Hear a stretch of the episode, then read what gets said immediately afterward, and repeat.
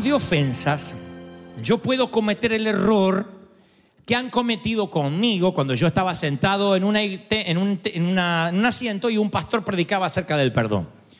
Podemos meter todas las ofensas en una misma bolsa y decir, si te ofendieron, perdona. Se terminó el mensaje. Y tú dices, no, yo necesito un tratamiento, lo que me pasó es grave. Y como pastores tenemos que entender que las ofensas, a mi humilde criterio, se dividen por lo menos en tres categorías. Categoría 1, yo la llamo ofensas menores.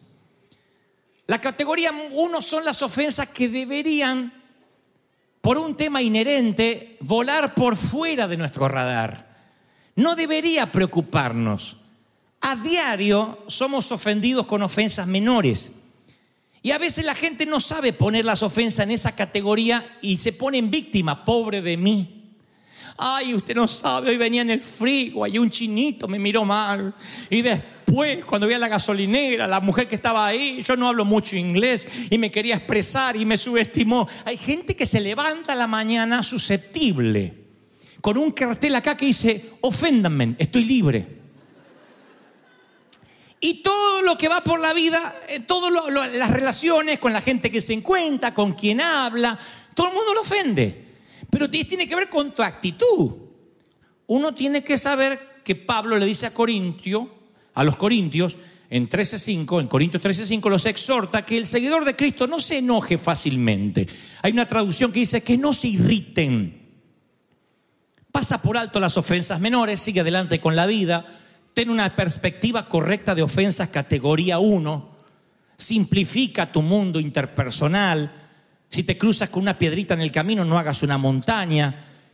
Y este mensaje va para los que están viviendo esos momentos tensos. Tengo una palabra, es categoría 1, no merecen ni un minuto de tu tiempo, sacúdete el polvo de los pies y avanza, crece. ¿Estamos? Bueno. Después están las ofensas categoría 2. Porque yo no quiero que alguien se sienta subestimado con lo que le pasó. Están los que dicen, mira, a mí me ofendieron de verdad. No se trata de una rencilla familiar alrededor de una cena de Thanksgiving. Hace poco un hombre de Dios me contaba cómo su mejor amigo, su compañero de armas, le divide la iglesia, pone en duda su moral, le divide la congregación y él estaba tan dolido y mi amigo clamaba por justicia.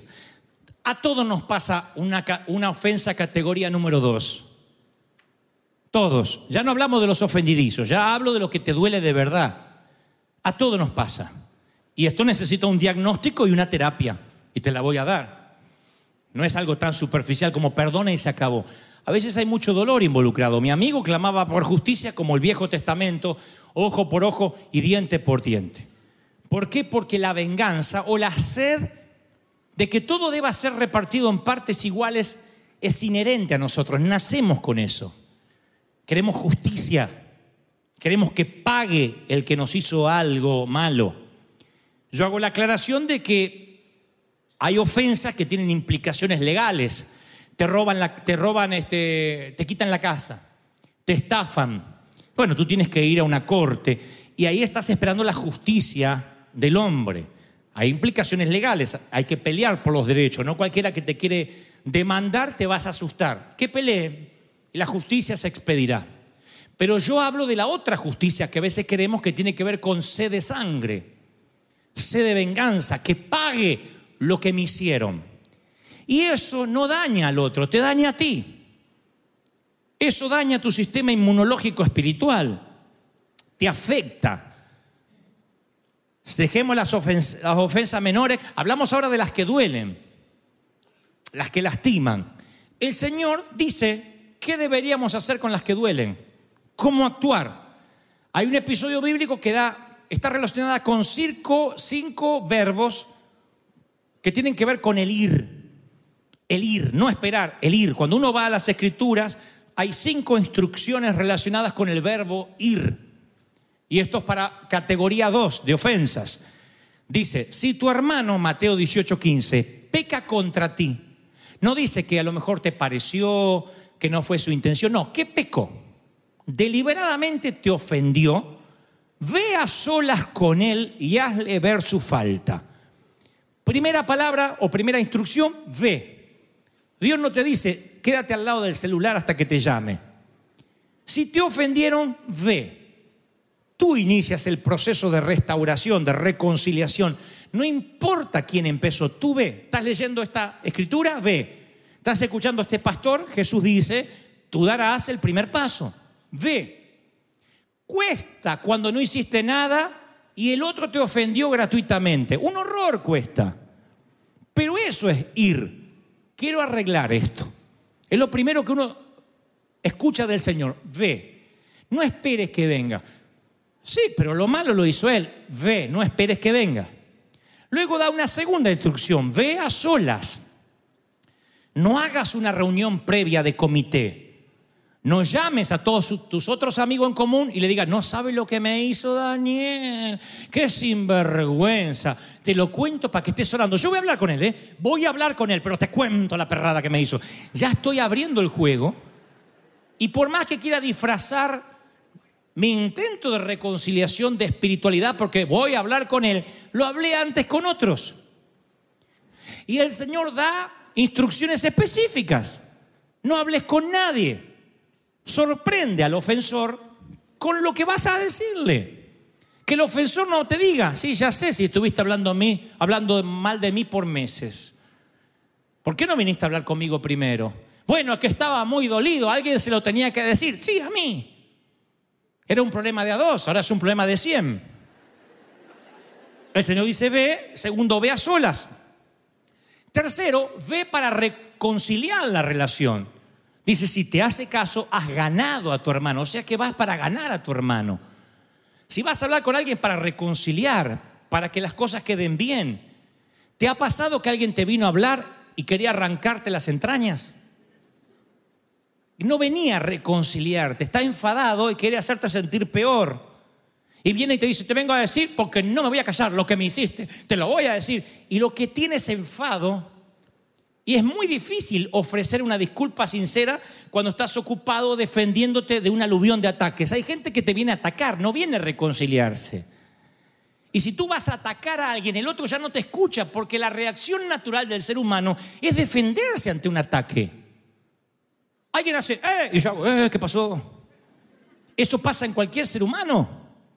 Cuando yo adjetivizo a alguien, lo denigro, lo subestimo, lo estigmatizo.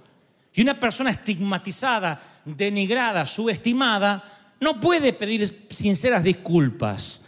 Uno tiene que decir, mira, quiero pensar que no te diste cuenta lo que hiciste. Quiero pensar que tuviste un momento malo y por eso te entiendo, estabas bajo mucha presión y a lo mejor dijiste algo equivocado de mí.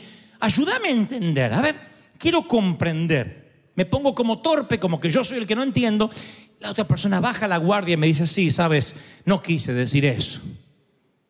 En realidad no eres un argentino agrandado, eres argentino nomás. El 90% de las relaciones se pueden resolver aplicando este único versículo. Luego el Señor dice que si no escuchas solas, lleves a un amigo en común y si no involucres a un líder, a un anciano de la iglesia, pero generalmente no tendrás que llegar a esas instancias porque lo puedes arreglar. Ve, ve a solas, ve ahora. Restaura la relación y ve ahora. ¿Cuánto tiempo vas a tardar para restaurar una relación rota? Tú dices, y bueno, ¿cuánto hay que esperar? Hay gente que dice, yo prefiero esperar a que me enfríe. Pero está tan caliente que le dura seis meses el, el enfriamiento. Ve, ve a solas, ve para reconciliar la relación y ve ahora. Arréglalo hoy, hoy domingo. De modo que tu adoración mañana lunes suba limpia. Y si vas con el espíritu correcto, lo vas a arreglar. Y tu adoración va a ser bien recibida. Arréglalo. No hablamos de ofensas menores. ¿eh? Yo hoy hablé de la categoría 1 porque te voy a contar algo de la categoría 1 si se confunde con la categoría 2. Si cualquier problemita que está en categoría 1, que debería volar por fuera de tu radar, lo llevas y lo elevas a la categoría 2, lo que generas es más dolor en el otro, porque el otro no sabe que estás ofendido. Termina el pecado en ti y le empieza al otro. Por ejemplo, tú no sabes, eh, a Nieto, yo- él no sabe que yo me ofendí con él porque ayer vino y no me saludó. Y yo tengo un rencor contra Nieto, este colombiano que no me saluda. ¿Quién se piensa que es? Entonces voy y le digo, Nieto, Dios te bendiga, ¿eh? No te podía ver, ¿eh? Te odiaba y hablé mal de ti por todo. No se podía ver, odiaba a los colombianos. Ay, pero ahora te amo. Yo me voy y me libré del pecado. Y esto dice, desgraciado, Betty, hablaba mal de mí el pastor. El pecado le quedó a él. Entonces yo tengo que ver cuando son ofensas menores de no elevarlas a otro nivel. Lo arreglo yo. Bueno, no me saludó. Se ve que Nieto estaba preocupado por otra cosa. Se ve que estaba preocupado por, Colombia en el Mundial. ¿Qué va a estar preocupado por si me saluda o no me saluda? Ahora, si es ofensa grado 2, voy y arreglo, porque lo más probable es que el otro también sepa de la ofensa. Entonces voy y voy ahora, antes de presentar la ofrenda. Mira, no es por mí, no es por vos, es por mí. Yo quiero arreglar esto, pero quiero, quiero que Dios me ayude a adorar, a que mi ofrenda sea pura. Entonces Dios dice, ve, ve a solas, ve para reconciliar, ve ahora. Y en quinto lugar, déjalo ir. ¿Por qué? Porque a veces te vas a encontrar con alguien que no se quiere reconciliar, que te dice al diablo, me encanta aferrarme a este rencor. Hay gente que le gusta el poder de tenerte agarrado de algo. Hay gente que le encanta. Yo conozco mujeres que les encanta el poder que tienen sobre sus ex esposos. No quieren perdonarlo al condenado. Quieren que sus hijos sepan lo que el padre hizo. Y esos chiquititos que deberían ser mayores de edad, cuya madre debió haberles dicho, nosotros nos vamos a separar como pareja, pero él es su papá y lo respetan. Nada tiene que ver lo que él hizo conmigo como lo que significa para ustedes. Una madre con el corazón sano, aún con el dolor de una infidelidad, de un divorcio, preserva la semilla, cuida la profecía que son los niños. No tienen que odiar al padre. Si el padre no los engañó a ellos, la engañó a ella en todo caso. Tú dices, bueno, pero le hizo daño a toda la familia. Sí, pero una madre que no permite que la ofensa y el rencor se instale en la sangre y pase de generación en generación, protege a los retoños, que cuando sean grandes pregunten, se den cuenta y se enteren de la verdad y saquen sus conclusiones si las hay. Pero una madre o un padre que envenena a sus hijos en contra de su cónyuge es alguien que deja que el veneno entre en toda la familia. Tu odio va a hacer que se traspase de generación en generación si no lo arreglas, si no lo resuelves. Y aquí yo me encuentro con que, ¿qué pasa cuando uno va y el otro está aferrado a ese odio? Tú dices, mi ex nunca me perdonaría. Mi suegra no me puede ver. Y es probable que digas, mira, quiero arreglar este problema y te diga, no, yo no tengo nada que arreglar contigo. Porque está esperando que ardas en el infierno. Pablo dice, te da un consejo hermoso, dice Pablo, si es posible y en cuanto dependa de ti, vive en paz con todos. Ah, entonces dice Pablo, no puedes controlar la respuesta de la gente, pero tú te quedas libre. Tú ves solo, ve ahora, restaura la relación y déjalo ir. Si no quiere arreglar, cuestión de él, eres libre de la sangre de tu hermano. Lo dice la Biblia. Fíjense qué práctica que es la palabra en estos casos. ve, ve solo, ve ahora, ve con un espíritu de reconciliación y déjalo ir si no te perdona. Cinco principios que debemos aplicar para categorías de ofensa 2. Y después están las ofensas categoría 3. Y espero que la gran mayoría de ustedes no hayan pasado por esta categoría. Dios quiera que todas sean ofensas menores, fuera del radar, u ofensas categoría 2 y muy pocos pasen por la 3. No todos experimentarán este tipo de agravios. Infidelidad, acoso sexual, abuso sexual, violación, incesto, un progenitor abusando de su hija. Y esto no pasa allá en Haití, ¿eh? Esto pasa acá, pero son los dramas silenciosos de la gente, las cosas que no andamos contando, pero que cargan nuestra vida. Y yo llamo a ese nivel de ofensa las cosas que te destrozan la vida tal como la conocías. Un borracho al volante redujo a mi hija a un ataúd y hoy sola la tengo en un portarretrato. ¿Cómo un corazón perdona casos como este? Violó nuestro pacto matrimonial, me embarazó llenándome de promesas de amor y después se marchó, se rajó para su tierra y no lo vi más. ¿Mm? Esas son ofensas que te cambian la vida. Tuve que abortar me obligó a abortar marcas que llevarás en silencio a pesar de haber venido a Cristo y tienes que perdonar. Porque el Señor dice que tienes que perdonar a tus ofensas, que Él te medirá como tú mides. Y entonces aquí dices, hey, ya no hablamos de falta de doritos en el almuerzo. Ya no estamos hablando de alguien que te llama apóstata y no lo verás más.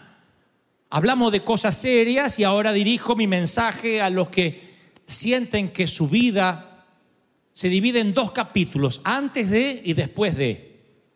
Y el punto de inflexión, el crack, el quiebre, la grieta, fue ese llamado telefónico que te avisó que ya tu hijo no volvería a casa. Fue ese anuncio o ese texto de que fueras a reconocer el cadáver a la morgue. Fue aquella vez que descubriste una carta en el bolsillo interior del saco de tu esposo. Fue aquella vez que te enteraste de un mensaje de texto. Fue aquella vez que viste que tu hijo consumía drogas. Tú dices, no pude ver la vida igual, desde ese momento lo recuerdo, sé lo que sentí. ¿Cómo hago para perdonar? Bueno, el corazón no está listo para eso.